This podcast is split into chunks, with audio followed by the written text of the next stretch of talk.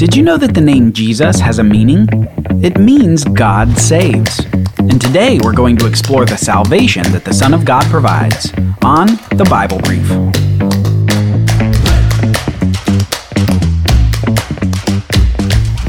Savior. It's an interesting word with many implications and associations. And people use this word, Savior, all the time.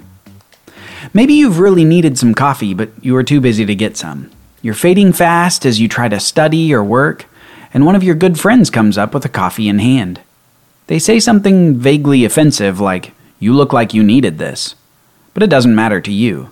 You're now holding a warm coffee. And what do you say to them? Maybe something like, Thanks, you're my savior. Savior in this context means little more than you've done me a big favor. You've, quote, saved me from lacking coffee on this busy day. And yet, depending on the context, Savior can mean much more than that. Today, that's what we're going to be exploring on the show. We closed out our last episode in this Understanding Christmas series with a reference to one of the most famous sections in all of the Bible, John 3:16 and following. And I want to repeat it to highlight a term that's used by Jesus as he says these things. The term saved. Let's listen again.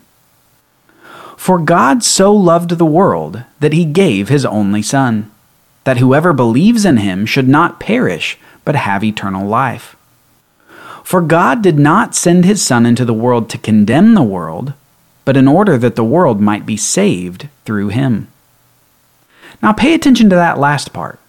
He says that the Son was sent into the world in order that the world might be saved through him. Among other reasons for his coming into the world, the Son of God became flesh. He was incarnate in order to save the world. In other words, to be the Savior. Now, I don't know about you, but that begs a question to me. What does the world need to be saved from? Why would the God of the universe, the creator of all things, why would he humble himself and put on a human body? What's so drastically wrong with the world that he went to this length to save it? Why was the incarnation necessary? Well, the answer is in the first part of the verses that we read. Remember, Jesus said that whoever believes in the Son will have eternal life, but whoever doesn't will perish. Perishing here is the problem that the Son is coming into the world to solve. The Son of God is here to save the world from perishing, from death. Death is the problem that Jesus came to save the world from. Now, we've been over this a few times in the podcast, but we've got many new listeners, so we'll briefly go over this death problem again. Way back in the beginning of the Bible, in the beginning of the book of Genesis, we meet Adam and Eve, the first humans. And God gave those first humans a rule as they lived in the lush garden that God had created for them. God's rule in the garden was this You may surely eat of every tree in the garden, but of the tree of the knowledge of good and evil you shall not eat. For in the day that you eat of it, you shall surely die. And apparently things went okay for a while. They followed what God said and they enjoyed life in the garden. But eventually, due to the deception of Satan, God's adversary, Eve and Adam eventually eat from the tree. They break God's one rule. In a word, they sin against God. And this first couple passed down a sort of corruption that manifests itself in each one of us. We all sin against God. Maybe it's stealing a candy bar from a gas station. Maybe it's lying to your parents about where you were last night. Maybe it's cheating on your taxes. Whatever your story is, Whatever mine is, the beginning of the story is the same. We are all sinners against God because we don't live up to His perfection. And yet, the end of the story doesn't have to be the same as the beginning. You see, a Savior saves. And God is concerned with saving sinners from their sin. And God's plan meant that the incarnation was necessary. Jesus incarnate, Jesus in the flesh, does two amazing things that provide a means of salvation for humanity salvation from sin. First, as a sort of second Adam, Jesus vindicates his own perfection. Instead of sinning like Adam, Jesus never sins. In a way, he demonstrates how mankind should have been. He's totally righteous, instead of unrighteous like the rest of humanity. And second, by dying on the cross for the sin of the world, he takes the death penalty, the separation from God that we all deserve, and he takes it upon himself. He experienced separation from God so that you and I wouldn't have to experience separation from God for eternity. And not only that, but by taking our penalty, he also offers his perfection. By believing in Jesus, we can be covered in his righteousness, so that we can be considered right before God, even though we remain sinners. God's salvation involved Jesus becoming the God man, God in flesh, so that he could save those who sinned against him. The love of God is shown in this amazing exchange that the life and death of Jesus offers to everyone. The exchange of your sin for God's righteousness. And listener, if you haven't made that exchange with God by believing in Jesus for his salvation from your sin, today's the day. We'll never know if tomorrow's going to come. Okay.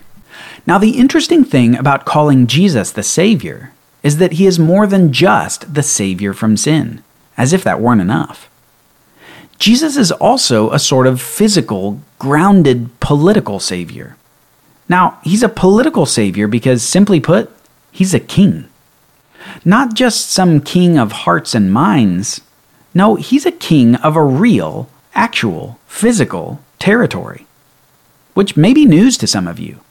Maybe you're used to thinking of Jesus as king of heaven and nothing more.